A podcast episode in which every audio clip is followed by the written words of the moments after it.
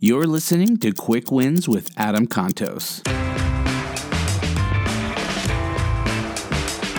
This is Adam Contos coming to you from top of the 12th floor, Remax World headquarters, with a quick hit. And we got with us today producer Mark. How you doing, Mark? I am wonderful. Thank you. Awesome. So we, we got a little little quick thing to talk about here today, don't Just we? a little something to keep people going during the week. something to ponder, something to look Yeah. for. Okay. Yeah, gonna drop a drop a little value bomb here. Ooh, I like value bombs. Boom. so here's here's what that value bomb is. And you and I talk a lot about opportunities and and things like that. But I'll, I'll tell you, a lot of opportunities look like threats, Mark. Hmm. Opportunities look like threats because they are if you do nothing with them. Hmm. Unpack about that. Unpack that a little bit for me. I okay. So you see a threat out there. Yeah. and or an opportunity. You're at a a decision point. So a decision point is like a fork in a road. Okay. And you can either do something with this or not do something with this.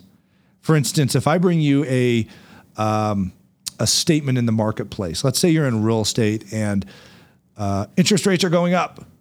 Okay. That's a threat to your business because nobody's going to want to buy a house, right? right. Well, is it an opportunity or is it a threat?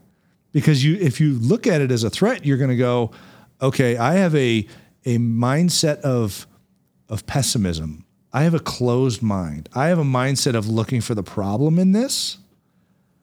Or let me tell you the opportunity side where you have a mindset of abundance. Hmm. And a mindset of abundance will look at that situation, that statement as being an opportunity to create business, to create value, to help people, to help your business.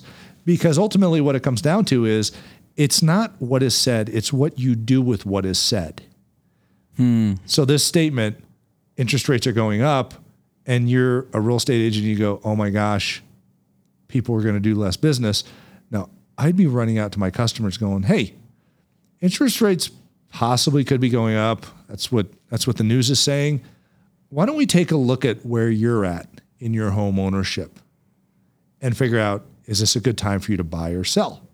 Hmm. Because we're still at historic rates, historically low rates. We're lower than we were 6 months ago. And you were talking about buying and selling then. Maybe you should start thinking about it now as we start entering this marketplace for the spring and and discover when is the right time because of the changes in the interest rates. So this is an opportunity for us to build our business. This is an opportunity for us to create value and educate people and help them or is it a threat? Right. That's the question. Opportunity or threat.